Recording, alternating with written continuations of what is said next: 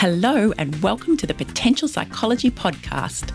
I'm your host, Ellen Jackson, and it's my mission to share the science of human behaviour in a practical, fun, and inspiring way. In each podcast episode, I interview an expert from the fields of psychology, well-being, leadership, parenting, or high performance. I pick their brain to uncover what they know about living well. What tips do they have for you and I? And I quiz them about how they applied their expertise in their own life. Join me as we discover simple, science backed ways to live, learn, flourish, and fulfill your potential. Hello, welcome back to the Potential Psychology Podcast. I hope you're well. I hope you're relaxed. I know this is a really busy time. It's exactly four weeks until Christmas as this goes to air. And that means crazy, crazy for many of us. But I hope it also means that you are anticipating some time out from the day today, that you get a holiday over the Christmas period because of all of our priorities work and family and household and financial and social. Downtime is often the priority that gets neglected the most, but it is so important. In fact, the research tells us that driving yourself hard without any breaks reduces your productivity and your focus and that taking time to get out of the details and create space by giving yourself a break helps you to get a better view of the bigger picture and helps us really to better understand the purpose and priority of our tasks. So that's very much what I use my time out after Christmas for to chill and allow my brain to relax because that's when the ideas come. That's when I know I can get some mental distance and start to plan for the new year. And because I'm planning at that stage in a relaxed state, you know, just kind of allowing the thoughts to come instead of trying to force them to a timetable, and I can do that without also having to do the doing of it. You know, I can kind of spend a while thinking, making notes on the beach, then go for a swim, maybe go for a walk, then follow up with the gin and tonic, and the planning and the ideas really then, because you're in a more relaxed state, they start to help build excitement and motivation for what it is you're hoping to achieve for the new year. So it's a really fantastic positive spiral, which is a great way to kick off 2020, but it does require you to take a break to create that mental space. So for 2020, because each year I put together what I call the Psychologist's Personal Projects Planner, which is a little guide that I created a few years ago to help with my priorities, goals, and plans for the new year. And I usually send a copy of that out to subscribers around Christmas time. So if you're going to have a break, and I hope you are, and you want a bit of help with that downtime planning, inspiration, motivation for the new year, and you'd like a copy of the Psychologist's Personal Projects Planner, not the easiest thing in the world to say, make sure that you're on our email list.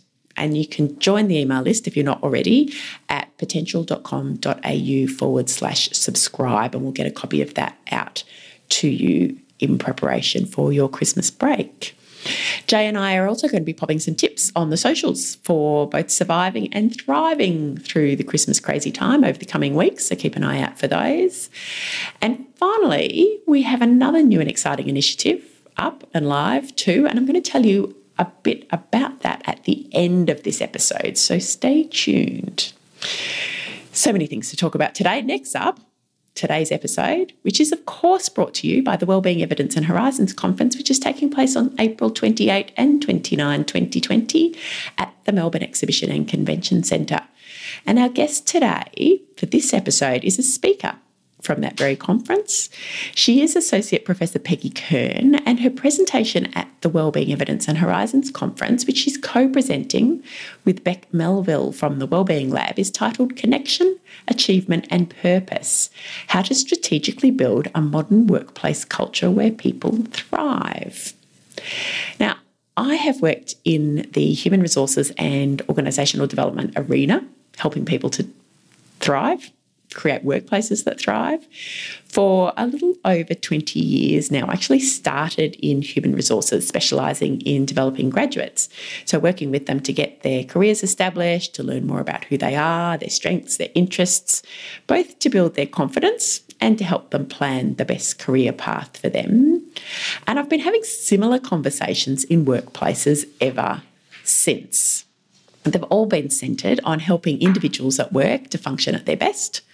And sometimes that's coaching one on one, sometimes it's working with teams or small groups, sometimes it's working with leaders to create the kind of environment in which we know people thrive.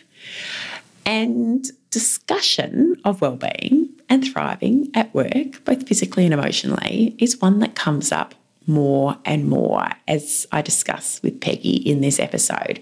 So, how do people function at work and their well-being?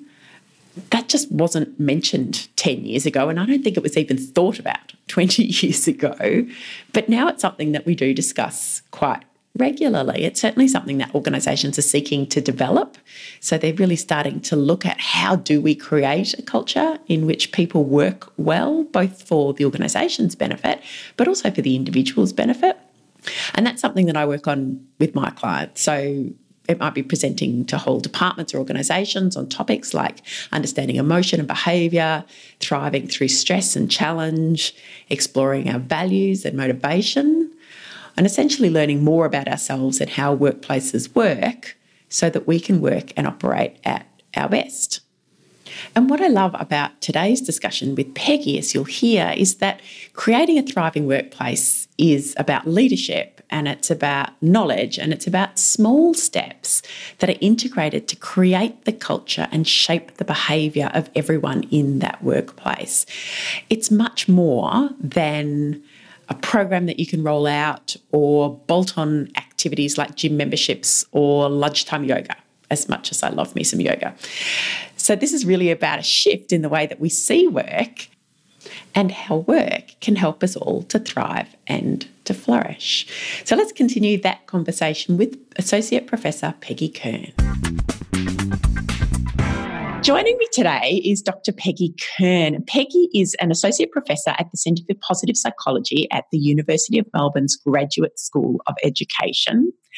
Originally trained in social, personality, and developmental psychology, Peggy received her undergraduate degree in psychology from Arizona State University, a master's and PhD in social and personality psychology from the University of California, Riverside, and additional postdoctoral training at the University of Pennsylvania. Her research explores questions about who thrives in life and why. She's published three books and over 80 peer reviewed articles and chapters, and she's here with me today to talk about connection, achievement, and purpose, and how to strategically build a modern workplace culture where people thrive. Welcome, Peggy. Thank you. I have lots and lots to talk to you about today because workplaces and helping people to thrive at work is kind of what I do from a very practical perspective. So I'm hoping I can learn a little more from you to share with my own clients, as well as obviously sharing your wisdom with our listeners. Well, hopefully, uh, through our discussion, we can come up with some good ideas for for your listeners and for yourself as well. I'm sure we will. I'm absolutely sure we will. Can I just start though, before we get into the nitty gritty of that stuff, can you just tell us a bit about yourself and how you came to be at the Centre for Positive Psychology at Melbourne Uni? Because obviously you're not from here originally That's and true. you've been at universities all over the States. How did you get here? Yeah, I've kind of have wandered all over in many ways. Like you had in my bios, trained uh, in social and personality psychology, really looking at thriving across the lifespan. And then when I was at the University of Pennsylvania, my work started to take much more of an applied nature of things through there was a master's of applied positive psychology there and as part of that in my work there i really started getting into focusing on well-being measurement developing some different measures on that had the opportunity as part of that to come over to Australia, to uh, South Australia, and do some different talks and whatnot, working with government, uh, schools, and uh, some local workplaces and whatnot. Really around even why we should even care about well-being and, and measuring it in particular. Fast forward a couple years from there, I was also uh, started doing some work with Lea Waters here at the University of Melbourne and had another trip in Australia. And they're like, hey, would you ever come to Australia? And at that point, I, I, was a postdoc, which is sort of a temporary research fellow at the University of Pennsylvania. So was looking to move move on to elsewhere. And there was a, a, job here that was kind of perfectly fit to me and applied to it and, and was offered the position. And so it was a two year position. And I was like, you know, I have the opportunity to live in Australia for two years. And if I let that go, I'm going to regret it. So moved across the world and uh, over five years later, still here and really loving it here. Really, Australia has become a home to me. Wonderful. Okay. So the planets just aligned. You were meant to be here, obviously. They just do. You know, you never know, you know, and I, I think part of that is willingness to take advantage of opportunities and see where it leads you. I've never been one of those who has my 10 year plan of life, is actually trying to set things up well, but also not locking myself into one certain trajectory, mm-hmm. um, which has really opened up a lot of opportunities that I never would have imagined for myself. It's amazing how that happens, isn't it? I was actually just today answering some questions, a business profile kind of thing about my consulting firm. And it talked about, you know, do you work to a five year plan or a 10 year plan? Or, you know, what, how do you establish business strategy, all of that kind of stuff. And my experience has really been kind of the same. It's like, well, you know, it's nice to have long term goals, but by the same token, I've mostly just kind of gone, oh, that looks fun. I'm going to try that and just seen where it's taken me. And some of that, and this this speaks some to thinking about that sense of, of purpose and how that that really leads us is when we actually understand ourselves and kind of know this is who I am and living in alignment with that, then we actually end up navigating life in sort of ways that can bring about kind of the life we want to be living. And, and we don't necessarily know what gets us there.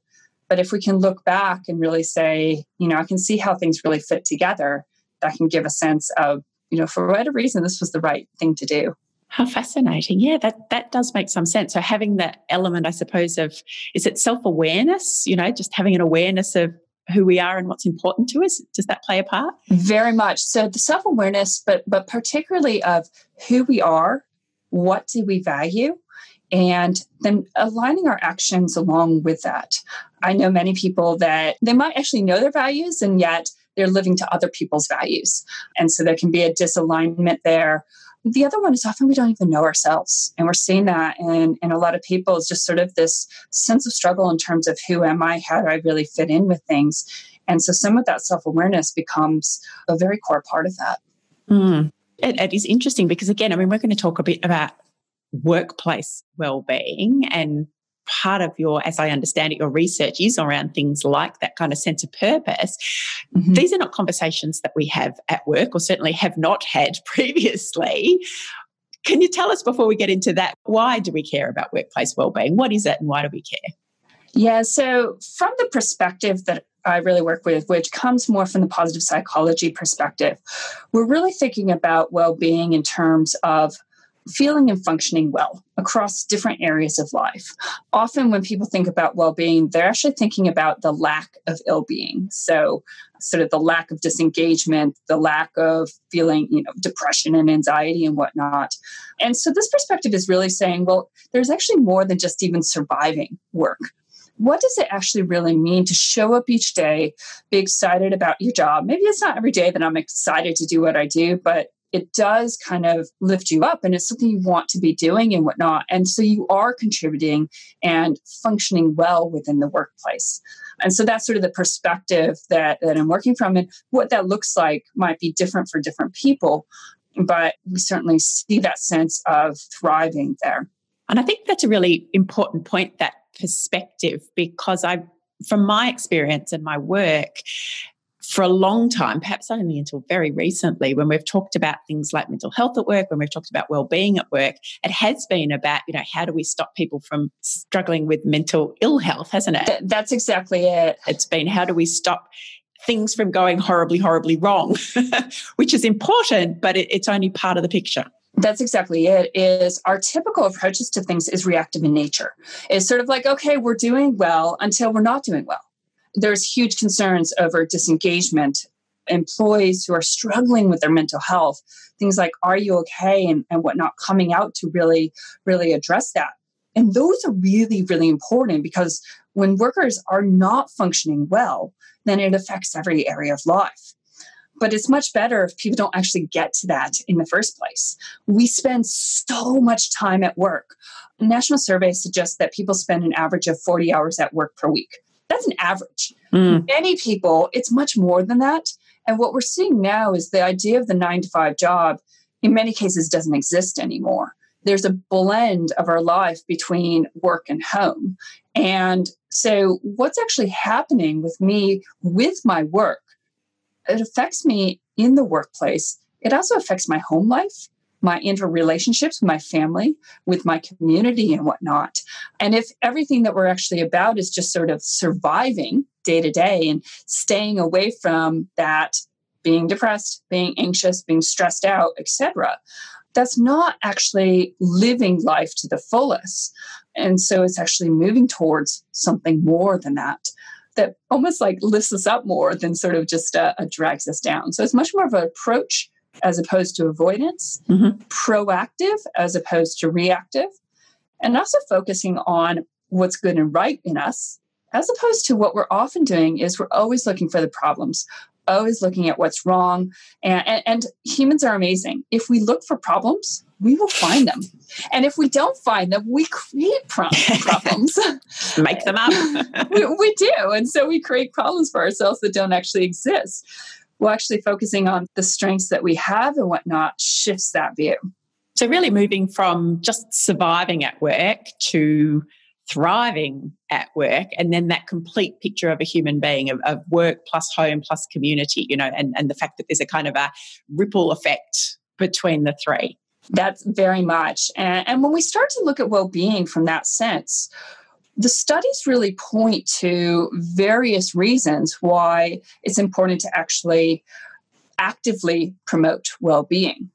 We do see, studies do suggest that those who report higher well being are also nearly six times more likely to be engaged in their work, um, which means they're actually being better workers, more productive, huge issue often we have in workplaces that people might be there, but we have what's called presenteeism. And so they're there, but they're not actually there.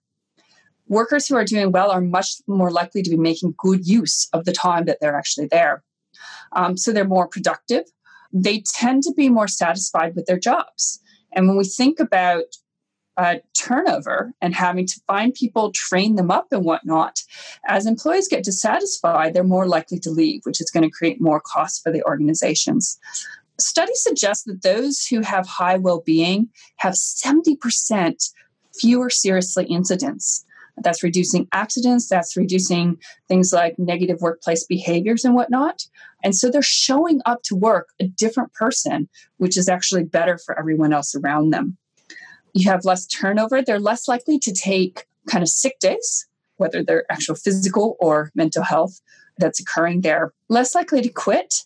Customers tend to be happier when, when workers are doing well. And there's some suggestions. So, cost analysis have suggested that for every, this is in US dollars, but for every single dollar invested in supporting well being, it's about a $2.13 return on investment. So, you're over doubling what you're actually putting into that support there in terms of what you actually get out.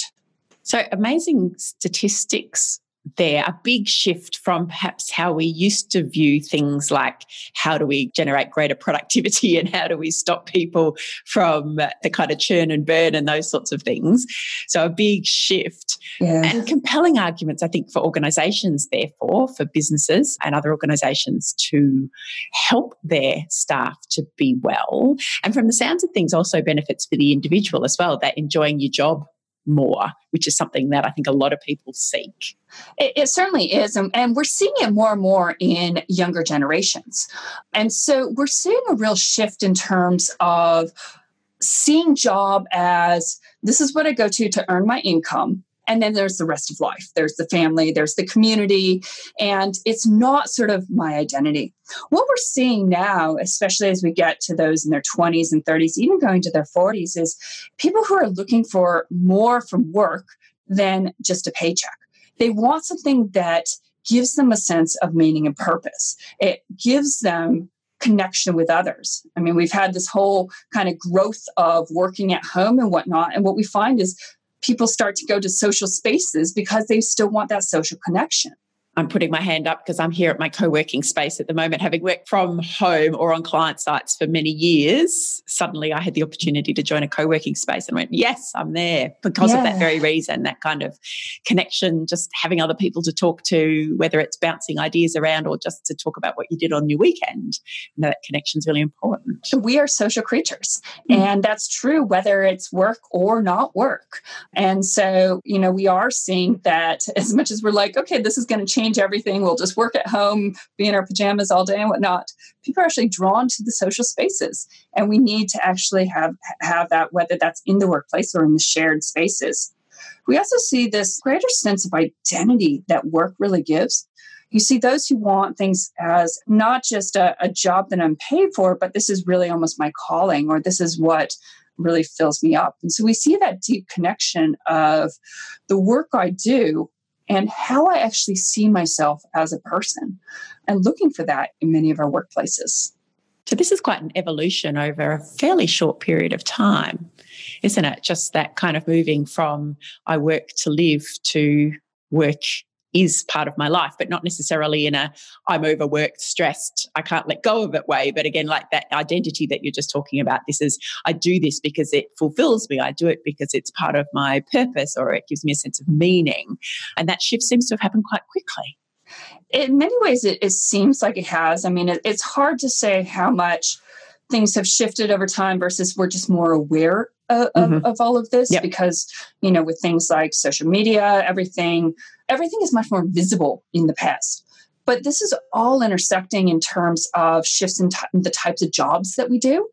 We've gone from either you know family businesses or a lot of sort of industry where it's a lot of sort of just repetitive tasks to tasks that are actually much more requires cognition requires creative thinking people working together uh, with the tech changes in technology, the nature of work has changed. And with that, what we expect from work has changed as well. Okay. So you're saying lots of socio-cultural type shifts going on there that are kind of all aligned to bring us perhaps to this point. Exactly. Yeah. So what is it that drew you to this work, having had experience in a raft of different areas of psychology, why did suddenly, or perhaps not so suddenly, workplace well-being become meaningful to you? Yeah, so I think my interest in work in this area has evolved over time. I mean, I think one thing that draws me to the work is, or the workplace is, my early work has really focused on thriving across life and even thinking about things like healthy aging and longevity. So, who lives well and what really contributes to that? And we do see that careers actually do have an impact even on how long we live and our health and our social relationships and whatnot. So, work actually plays a very important role when we start to consider our entire trajectory, especially people might work from their teen years all the way through maybe 65. What we're seeing now is those after 65 are continuing on. And so that plays a huge role in things. Some of my other work is focused on schools. And so thinking about our young people. Well, what happens at work impacts our young people because I bring home how I'm feeling at work. And so if we want to be supporting our young people, we actually have to be thinking about supporting our parents, which happens through work. So some of it is thinking about how work really intersects with kind of our journeys through life. The other thing that really brought me into this area is working with my colleague Michelle McQuaid. And so I developed this measure of well being and we started working with this. And she's like, Well, the measure is great, but I want to put it online. Now, she's a practitioner and I'm a researcher. And so we put stuff online and started to think about how can we really intersect the research with what this practically looks like. And so I think through that, it's actually brought me much more into kind of working in the whole workspace area. so it was obviously again meant to be of that kind of experience of working uh, with the lifespan. And, and as you say you know work is such a big part of life. It would seem silly not to delve a little further into that. Peggy can you just explain for our audience because we're not all psychologists when you talk about a measure of well-being what does that mean? What does that look like yeah so when we start to say well how do i actually capture what is your well-being like what we do is we try to take it from something that's very abstract how you're feeling and functioning and saying well how can we get make that more concrete? And so, and oftentimes the psychologist will come up with a scale or a self report measure. We can do it through interviews or other ways to really try to understand from a person's perspective how they're actually going. So, for instance, this one measure I created it, it's built on this model within the pos psych space called the PERMA model. Um, so this comes from Martin Seligman, who's one of the, the founders of the field of psych- positive psychology. And he suggests that there are several different pillars that contribute to our well-being. And so positive emotion, engagement in life, relationships with others, a sense of meaning, and a sense of accomplishment. I like to include a H in there for our health, for how we're we're feeling physically. Mm-hmm. And so then we have some items, and so you can complete the items and say, well, how am I going in these different areas? It's almost like stepping on a scale and saying, well, here are my emotions. This is how good my sense of meaning is. Here are how my relationships are going. And so when we say we're measuring well being, it's some sort of measure like that to say, well, where are people on the sort of metric of well-being. It's it's not a perfect metric. We can't actually capture that abstract thing, but it's a way of trying to get it make it a bit more concrete. Okay.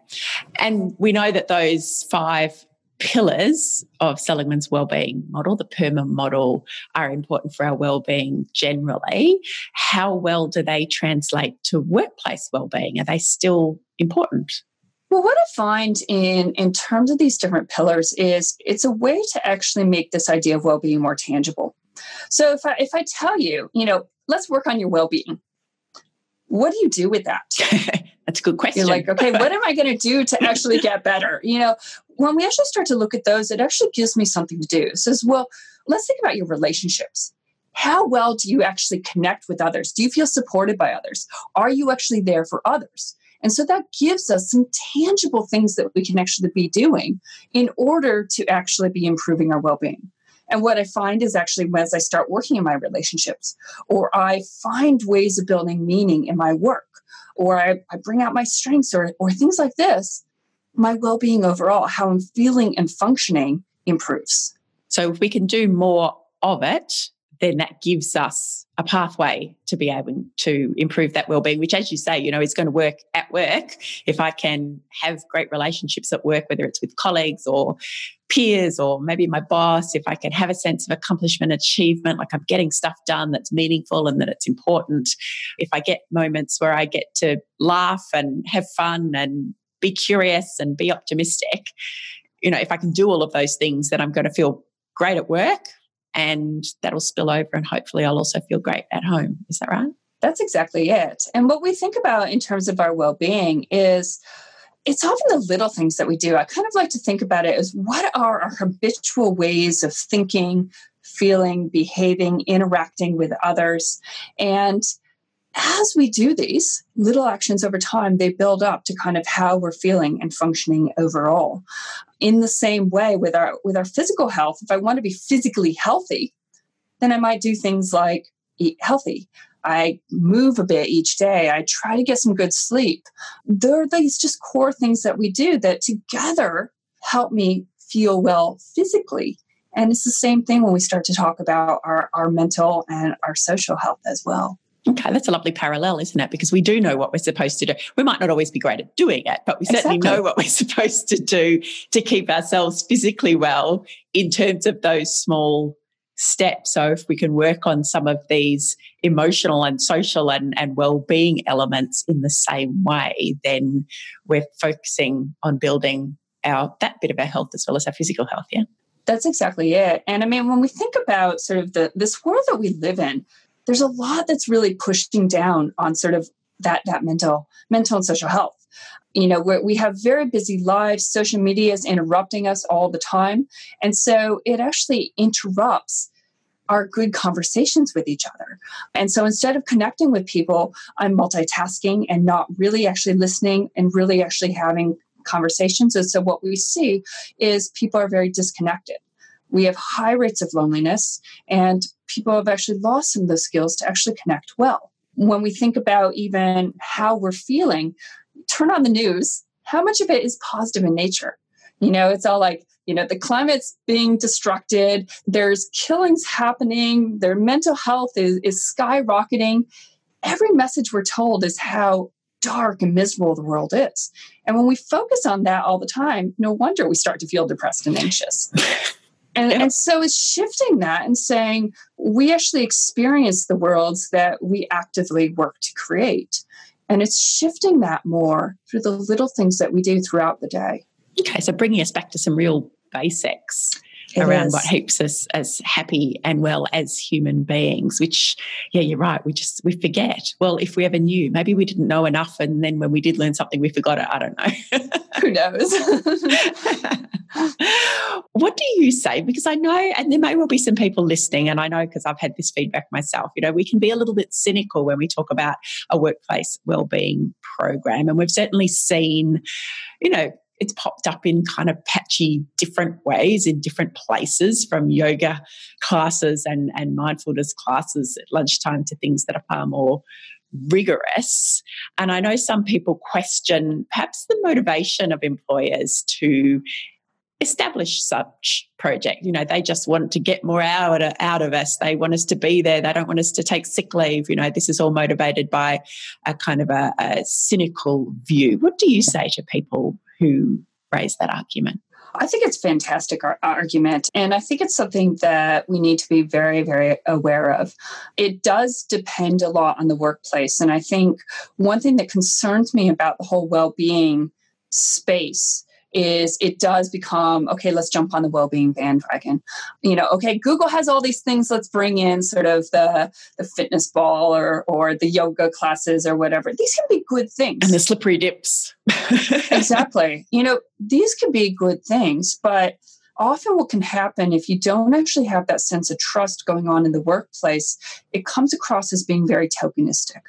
And in that case you know it does feel like okay we're going to support well-being but is it really about the person's well being? Or is it really about that end goal of saying, well, I'm going to try to improve you for a bit so I can get more out of you? And I think that's what we really do need to be very aware of. One thing we, we've seen in some of our data is you have the workplaces that are not functioning well. And they'll talk about, oh yeah, my employer, you know, they have the, the fruit bowl or that fitness pass or whatever. And it feels very dehumanized. And so, you know, it's like, well, you can get free gym, but they don't actually give me any time to go to the gym. Mm, And I think that can be quite problematic in terms of our efforts to actually build well being. Okay, so it's like there's a, a, an element of lip service to it, perhaps without the care that's really required underneath. That's exactly it. You see other places, and, and often it's where there's a sense of, you know, my work, my workplace does care about well-being, employees are doing a lot to work look out for their employees and in, in those places the little extras are actually seen as these are those signs that my workplace is caring for me. So it's that understanding of what some of these things actually are, are, are doing and why they're there. I think the other thing that can happen is a disconnect between what employees think and want versus what leaders think they think and want. and so we have workplaces, and we've seen this in some of our data, where the employers are doing a whole bunch of efforts to support well being. And employees are either not aware of what they're doing or they don't see it as supporting their well-being. It's uh, you know i might be offering different mentoring sessions and different well-being programs but me as an employee that doesn't fit my needs or my interests and so all i see that is something that takes time i don't have and is actually depleting to me. And so some of it is actually bringing together those conversations between leaders and workers to understand sort of shared overlap because oftentimes when you bring those together you actually find there's more similarities than differences. But so much happens in terms of miscommunications which then result in this well my workplace doesn't care about me when in reality they do. And then there's frustration by the, the employers because they're like we're doing all of this and our workers aren't responding. And it's not working. Yeah that's interesting isn't it? Because i think i suppose that's a little bit about you know what value does this bring to me? So if I'm really, really busy at work and I'm feeling under the pump and I've got a lot of deadlines to meet, and now I'm expected to go to some well-being workshop program, even if that program itself might be beautifully designed and intrinsically worthwhile and enormously helpful to somebody, if I don't value that or I don't feel that it kind of fits with the demands of my job, then it's just not going to hit the mark, is it? So those conversations, I can see how important those conversations are to be able to get that stuff right. That's exactly it. And, you know, and even kind of the why we do things becomes really, really critical there. So, so often we move right to the, well, how are we actually going to improve well being in our workplace? This is what we're going to do. We come up with this master plan. And we don't spend enough time on really understanding and really communicating to employees why we're doing what we're doing. Is that, you know what, we're going to start doing these efforts because we care about you as human beings. And actually building those relationships can take a lot of time and energy and a lot of effort by committed leaders. And yet, taking that time for that, even with no programs or whatever going on, can actually be a, a huge element of actually changing some of the culture within the workplace. So you can do a lot of the work before you even really do anything as far as well-being programs are concerned. There's a lot of actually, you know, and I don't think enough time is often spent on this because we're like, well, we can just grab these programs. We've checked off that well-being box, done that, done and dusted. If we actually really care about it, then actually really preparing that ground to have that fertile soil in order to actually be putting any of this in actually becomes quite critical if we actually want this to be more lasting. Okay, so it goes a long way to notions of workplace culture and the, the nature of relationships there and the trust that you mentioned before and, and establishing all of that so that you can then integrate these programs. Is that right? That's exactly it. That's exactly it. And Peggy, you mentioned before that one of the whys in terms of these projects you know why why would we implement a, a workplace well-being program? Obviously there's benefits to the organization but it is hopefully because we genuinely care about the well-being of our people. What are some of the other whys in there for organizations? There's care. Are there other factors? Well, I, mean, I think if we really get to the heart of it, we have to think that care for the human needs to be core to it. And too often it's not because too mm. often in our workplaces it's actually all about you know profit and sort of our typical indicators of things. And yet if we look at the modern day workplace the key capital that we actually have is our people. A lot of the tasks that we used to do in the workplace increasingly are, are disappearing because artificial intelligence is actually going to be able to do it faster and more effectively which means those human skills that we bring are actually incredibly kind of what puts us as as an organization or whatever what distinguishes us from anything else that's actually out there. And so from that i actually want my people to be showing up and able to work well because without those actual skills that actually make us human and those human attributes then essentially what what are we other than sort of a robot there? Mm. and so the the person being core to things i think is an element of that that we need to be thinking about. Another aspect is that organizations are increasingly being called out of sort of being responsible to society and to others to the environment and things like that. And so focusing on this whole area is, is all part of the responsibility that i think organizations are increasingly held, being held accountable to so, another kind of socio-cultural shift there as well, starting to look at mental health, well-being, what we give back to our communities, that sense of purpose, our commitment to the environment. You know, again, that that has shifted, I think, in a very positive way. It shifted in a very positive way. And I think fueling all of this too is what we're seeing about reports about things like mental illness, things about domestic violence and, and things like that that are all occurring, and a lot of concerns and reports into all of that. And I think there was a, a new report that just came out suggesting that there's about $130 billion estimated cost to individuals with mental health.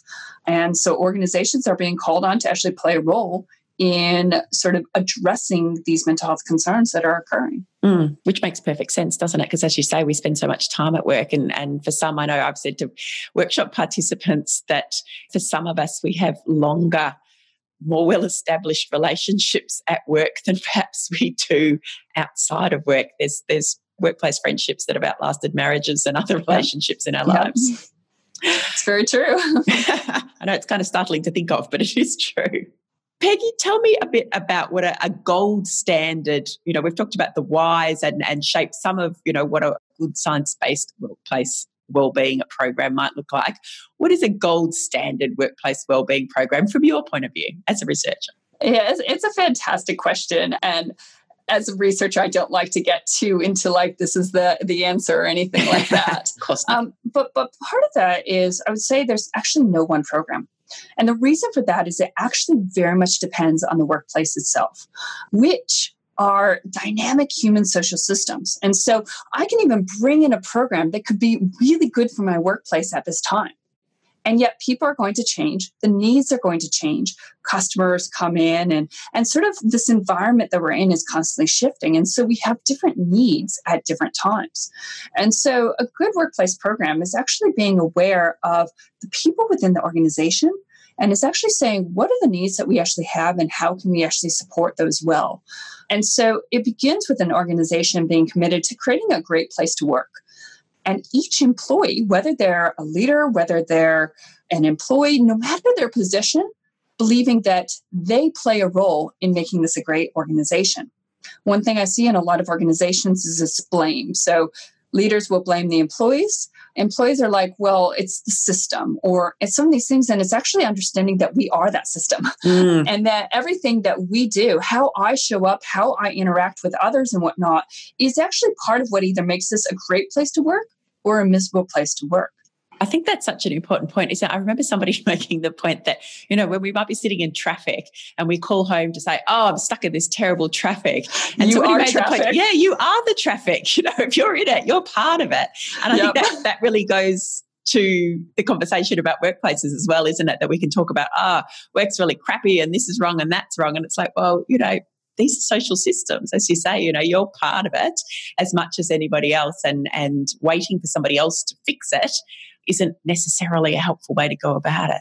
Yeah. So I think the element of we want to be a great place, and each of us plays a role in that, no matter of our position within the organization. Along with that, there's a shared understanding of values. And so this is what our organization is about. And this is how I'm able to align with it. I might not have the same values as the organization, but I can align my values with what the organization does and what they're about. One thing we see in a lot of organizations is sort of the this is what we claim to be, and this is how things actually are. So there's a disalignment of the values that are there, or again, a miscommunication. And so leadership are communicating one thing about this is what we're about, but those who are more distant from the leaders have no idea why they're doing their work you know? And so there's that disconnection there. So there's a shared understanding of values. And as part of this there's a real emphasis on making this a safe place. And that's not just physical safety which is what we often focus on. So thinking about our health and health and safety standards, but it actually is it psychologically safe that people are actually able to question, they're actually able to have hard conversations and whatnot. And so thinking about how we actually really foster that in the workplace, a program that really emphasizes and builds that sense of safety is going to be part of that. And as part of that, it's focused on kind of being value based. And so people act with integrity. There's a sense of trust. So I'm not saying there's a program that actually builds all of this, but I think there are elements of this that we want to be thinking about in our well being efforts. So is that where we start? Because, and I know because, you know, I work in this field myself, people, systems, organizations, they're enormously complex. There's, it's not straightforward. Things like values, you know, so critical to our experience of work, that shared sense of values that, that, you know, what the organization purports to represent is what I feel strongly about myself. But they're not easy things to even have a conversation about, let alone do something about are they? So yeah, and the challenge is as soon as we start to like map all of this out and whatnot, it gets complex, and then people yeah. shut down. Yeah, but the more that we can actually get people across the organization together, getting to know each other, the relationship component actually is so relevant, and oftentimes removing that hierarchy. You know, so people in very different roles having conversations with each other and actually finding common ground actually gives people a place to start to work together of this is where we want to go and this is what i can actually do within that to actually get there.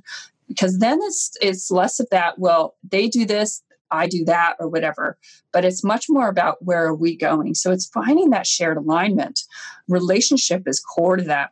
Appreciative inquiry is one tool that that we use at times. So an inquiry that actually brings different perspectives together and actually fosters conversations and sort of dreaming of what could be and designing that together can be a way that can actually help start some of those conversations really happening. But then constantly revisiting all of this to say, well, where are we at? Where are we connecting and where are we disconnecting? And how do we actually need to be adjusting things in different parts of the organization and whatnot to get to where we want to be is something that takes continued effort and continued care and focus. So it's not that okay, we've done well-being now. we can't tick that box. well, that's the thing is I think so often we want to bring in a program so that we can check that box. We've done well-being, great, we can put that on a record. But actually, if we really want to be doing well-being, then it's something that we have to give continued care and priority around to say we care enough about this to make this core business as opposed to side business. So it's less of a program really and more something that we integrate into the culture. It's just the way we work. That's exactly it. So, if I was an HR person then thinking about how I could improve workplace well-being in my organization or a leader in organization, are you suggesting that one of the kind of and I was about to use the word simplest, but there's nothing simple about this. But maybe one of the smaller places to start or a discrete place to start would be around these relationships and conversations, trying to break down some of those structures that can make us feel unsafe, that can contribute to misunderstanding, that can lead to trust issues or respect issues? Yes. So building some of those relationships, and I, and I do think in some places to start, sometimes evaluation can be helpful. And in terms of just really hearing from different people's voices of what's really going on, and that could, that could be hard to pull out because we put up all sorts of walls, especially mm. if it's sort of an unsafe place. Mm. But you know, if we can actually really get at well, how are things really here? And what does that mean in terms of what we want to go? So, understanding some of that. A huge part of this is kind of building some of those conversations and relationships and willingness to kind of get out of things have to be my way and actually say, well, let's let me actually understand how things really are and how we can move together and towards of what what it actually could be. So those relationship elements become very very important. And then I think along with that is is starting to create a common language giving people some skills and knowledge and tools. But as part of that is, and that's where some of the programs and trainings can be quite helpful, is starting to bring commonalities to even how we think and how we feel. You know, if I, I'm talking about our values and I'm talking about things in ways different from how you understand it, we have disconnection. As we create some of that shared language, it helps us start to move together where we want to be going. So, even talking about how we think and how we feel, I think is probably not something that a lot of organizations do. So starting yeah. with simple things like that, you know, what goes on here? How do we behave? How do we feel about what goes on? Is this helping us? Is it not helping us? Well, I think the reality is we have to be willing to ask some of those hard questions and actually listen yeah. to the responses because what happens is we ask those questions of how are things really going on and we're not listening for the response I'm sure we've all been on the receiving end of one of those workplace surveys where they say, We want to hear from you. And then and you, you fill don't. in all the forms. And yes, and you know we... they're not going to do anything about it. Yeah. You know, so if we actually have to be willing to actually ask those questions and say, no matter what comes from this, we're actually going to act upon it, even if it means I don't actually want to know what I find from that, mm. which can be a really, really hard thing to actually move forward and do. And, and mm. does take the sense of maybe my way is the wrong way. yeah, maybe what I'm doing as a leader here or, or as an organization is really not working, and I need to be prepared to accept that and think about how we might do things differently, which is hard for human beings, isn't it? We don't like to be told we're getting it wrong. it's very hard.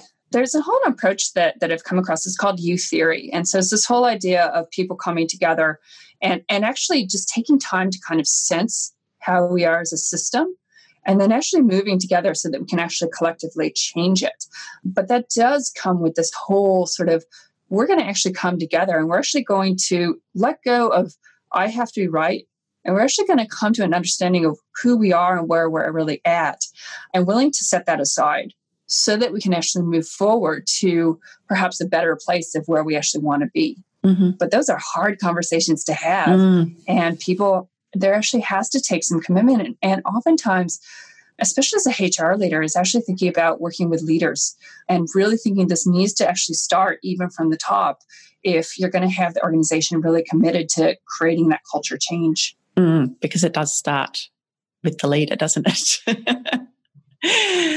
leadership starts. And what's that? There's a Simon Sinek phrase that he uses. It's not coming to me right now, but I've used it. The leader sets the tone. They do. Yeah. They do. And, and, and regardless of what we say, you know, you can have those taglines of like, well, everyone's a leader and whatnot. The reality is we do have leadership positions. And mm. within that, that can bring some power, but it also brings responsibility to really be saying, well, I'm a leader of people. And so I actually need to be putting my people first and foremost and not put myself first and foremost. Mm-hmm. Which is one of the reasons I'm so passionate. And I expect this might be the case for you too about workplace psychology and the fact that we can actually work with people yeah. who can have such a huge influence on others' experience of being human, being human at work, being able to fulfill our sense of purpose or be our best or contribute or feel a sense of achievement. Because again, as leaders, we're not trained in that. Yep.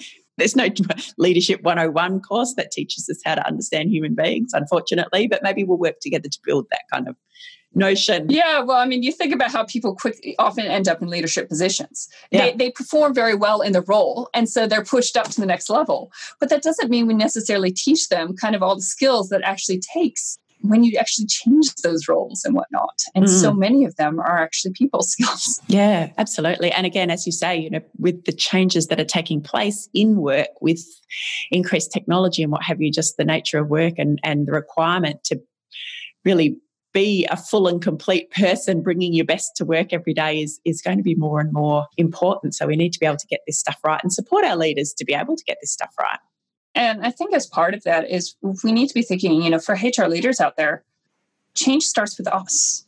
You know, are we actually willing to make the changes in ourselves or actually are we all pushing it to others? Because it's actually we need to start there if we're actually going to impact those around us and others in the organization. Mm. So if I'm saying that relationships are really important here, conversations are really important here. I actually need to be building those relationships and having those conversations myself to kind of That's exactly role it. model it. It's so much like parenting, isn't it? it is, yes. so many parallels. Peggy, we've talked a bit. I know I mentioned in our uh, little intro that the components of your workplace well-being i suppose research cover connection and we've talked a bit about mm-hmm. relationships mm-hmm. we've touched a bit on a sense of purpose achievement is the other what's the role of achievement in workplace well-being the achievement or accomplishment, I really see as sort of thinking about that sense of competence, of making progress towards the goals that I want to be be completing and whatnot. And so it's a sense of I'm actually able to do the things that are important to me. And thinking about in the workplace are you actually setting goals and actually working towards and making progress towards those? Well you know and oftentimes the, the things that matter most to us actually take time and energy to do. But when we actually achieve them it actually does give us this real sense of accomplishment. What happens too often though is we have these important goals that would actually give us a sense of accomplishment if we actually work towards them but we put them aside because we're so busy putting out the fires and kind of dealing with the, the immediate and the urgent as opposed to what is really clear and important. And so with that accomplishment part is number one is even understanding what are the goals I really want to be working towards? And am I actually making progress towards kind of becoming that person or doing the things I want to be doing in the workplace. And this is happening at a really individual level, isn't it? This is yeah. this is not we can't say your goals are, you know, for this whole division or this team should be X because when we're talking about that sense of accomplishment and working towards meaningful goals, that's going to be really different for each individual potentially. And we've seen this in some workplaces is actually thinking about they, they changed their model of KPIs in order to be much more individual. So instead of sort of being like this blanket benchmarks of you need to be doing this, they're actually saying, well, what are your actual personal goals to be accomplishing over this period? And then you're actually showing the evidence that you're working towards that and giving you that sense of, wow, I really am fulfilling the things that are important to the organization, but are important to me as well. The other aspect of that that goes into that accomplishment element is a sense of, of sort of competence or I actually can do my job. And there are times that we feel like, yeah, I actually understand what I'm doing. There are other times it's sort of, I have no idea what I'm doing. And it can be a very talking about adding anxiety and things like that. We have a lot of people in our workplaces that have sort of the imposter syndrome of, you know, I'm here and someone's going to figure out I don't actually belong I don't really know what I'm doing. Well, pretty much, you know, but but in the reality, the more we can actually do the sense of now you have your own areas of expertise and living well to that, you do your work better and feel better for it as well. Mm. So again, there's an element of conversation in here with people to be able to actually talk about because there, there needs to be an overlap. I mean, it's, it's all very well to say, yeah, we just need to, you know, find a, a set of goals that are meaningful and will contribute to a sense of accomplishment for individuals. But of course, they do need to overlap with the organization or the team or the division's goals. they, they definitely need to. So we really need to be thinking about, and some places where I've seen this well is actually bringing more of that coaching element. And so if I'm meeting with a supervisor, actually having this sort of coaching conversation around, well, what are your actual goals on things? This is what the organization wants to do. So, where do we find the alignment? Hmm. So, that actually brings that, well, this is what the organization wants. This is what I want. And this is how we can actually work out some things that actually bring those two together. And again, creates that connection and that shared conversation and alignment of values in terms of both what I do and how I can actually serve the organization well in that which if I care about the organization because I'm a part of creating a great place to work, then I actually do want to work towards that. So, from a practical point of view, again, it comes back to helping leaders to have develop those skills around coaching, around those sorts of coaching conversations in order to establish what's going to work best for both parties there. Exactly. And again, sometimes, you know, some cultures people do that really, really well. They have a strong coaching culture, they know how to ask interesting, probing questions that get to the heart of the issue. But in other places, that doesn't happen much at all. And and we certainly see differences in, uh, across different workplaces. We also see differences within workplaces. You know, so there are some workplaces where some people do this really well, and actually having them train others or share their experiences and get others excited about it and whatnot can be a really good way to bring others along. So we find those pockets of where things are working well, and use that to kind of help others in the organization. And I think that's a wonderful tip for those people listening who are looking at how do I improve our workplace well-being is that you know where's it already working well? I love that kind of model that mindset of saying let's not try and reinvent the wheel here. Let's just look at what we've already got. What's working well? Are there people who do have great coaching conversations who have established great relationships with their team who have a team who are thriving and flourishing and what are they doing?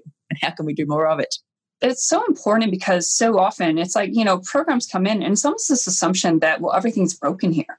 Yeah. Every organization has strengths. There's pockets of people doing things really, really well. We know that because the organization is still ticking along. And so instead of saying, well, everything's wrong, actually spending that time to say, well, where are things working right? What are they doing? How can we make more of that? Because it's a lot easier to move from what we're doing well and expand that than to kind of have to relearn all sorts of new things and to kind of start from scratch. Peggy, that's a lovely positive way to kind of finish up. I think there's there's so much more that I could talk to you about, so many more questions I could ask and so many other bits of this because it is big and complicated but also fascinating and so worthwhile. We could spend a lot longer picking over it, but I know you've got important work to do. You will be speaking at the Wellbeing Evidence and Horizons Conference next April on this topic. Is that right? Yes, I will be. Which is very exciting. And I'm looking forward to hearing you speak further on it and maybe saying hello while we're there as well. And I'm hoping that a lot of our listeners might be able to make it as well. Where else can people find out more about you and your work and your research and maybe some of the topics that we've spoken about today? Yeah, so to find out more about me, I have a website, peggykern.org. So mm-hmm. welcome to uh, look into that and some of the other work that I do, both in this area and related. A website that we developed with this PERMA tool is permasurvey.com. Um, what that does is let you just take the survey and it actually then gives ideas of how to build the different pillars. And so you can actually connect with some of the research, but then also really practical ways to actually start bringing some of this into your life or into the workplace as well. Fantastic. And that's PERMA with an H on the end. Is that right? P E R M A H survey com and we will put that in the show notes for the episode as well so people can find it. Yeah so that's a great one. And another website that i actually really like is one called wellbeingrecipes.com oh yeah. So it's a free site and it's it sort of takes this idea of just little recipes that you can do to kind of build your well-being. Also gives some ideas around ways you can bring it into the workplace as well. So again those little things that we can do to improve our own well-being and that of those around us Fantastic. I know that's something because this can be such a big and complex topic when we start getting into it. But I think to always be able to bring it back to the small steps, the little things that we can do to start, the things that pique our interest or our curiosity and maybe traveling those parts. So hopefully there is, well, I know there's plenty of stuff there for any of our listeners who are interested to explore and inquire a little more as to what might work in your workplace or indeed for your general well-being. Because as we said right at the beginning, you know, this is not work doesn't exist in a vacuum. It's all tied up together with our home life, our community, our general well-being. So Peggy, again, thank you so much. I really enjoyed and appreciated appreciated everything that you've shared with us today and look forward to seeing you at the Wellbeing and Evidence and Horizons Conference next April. Thank you so much. You so much for sharing that conversation with Associate Professor Peggy Kern with me. You can catch Peggy at the Wellbeing Evidence and Horizons Conference in Melbourne on the 28th and 29th of April 2020, where she'll be presenting on day one, I believe, along with her colleague Beck Melville from the Wellbeing Lab on connection, achievement, and purpose how to strategically build a modern workplace culture where people thrive. And to find out more about the conference and to register, head to weh.org.au.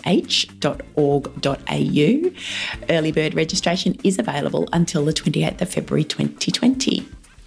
And if you'd like a transcript of today's conversation or you'd like to find out more about Peggy, her work, the resources we mentioned in this episode and the Centre for Positive Psychology at the University of Melbourne, you'll find all the links you need in the show notes for this episode. So pop over to potential.com.au forward slash podcast. Now, I did mention in the intro to today's show that we have something new going on here at the Potential Psychology podcast. We do, in fact, have a heap of new things going on. And if you're on our email list, you will have seen some of them because an email went out just recently. But the one that I wanted to mention today here is our new podcast Facebook group. So I've been meaning to create a Facebook group for the podcast in forever. And I finally managed to do it. And we've had lots of wonderful community members join the group already. And I'm really keen to have you along there too. The Facebook group is where we can chat about topics covered in each episode. You can ask questions of me or of our guests. I'll share some behind the scenes stuff I'll share links to the resources that are recommended by our guests. I'll add links to books and articles because I know that you love to learn. It's really anything and everything that you want it to be because it is a community space. That's what I've created it for. So to find us, just search the Potential Psychology Podcast on Facebook. You'll find the group click the link, send a request to join, and I will add you in. I'm really looking forward to seeing you there. Okay, so next week on the show, we're up to episode 68. Can you believe? And I'm speaking to one of the co authors of an amazing new book called Tales from the Valley of Death Reflections from Psychotherapy on the Fear of Death, which sounds pretty grim. it is in fact incredibly inspiring, quite uplifting, and absolutely fascinating. It's filled with case studies of people who, at perhaps the core of some of their distress and dysfunction and mental ill health is an underlying fear of death, and it's explored through these case studies of actual clients, their real stories through a little question and answer, bookended with some fascinating information from the research and some existential philosophy type stuff. It really is quite magical. And I'm going to be chatting to psychologist and researcher in the area of death anxiety and co author of the book, Rachel Menzies. And here she is with a sneak peek into that conversation. Death anxiety is a common part of being human. It's this idea that we all have this inherent desire to live, to thrive, to survive but we're also probably the only species that knows that death is inevitable. And so, this pairing of wanting to live, but also knowing that we can't do that forever, can produce this anxiety in people. So, death anxiety is something that most of us will experience, but in varying degrees.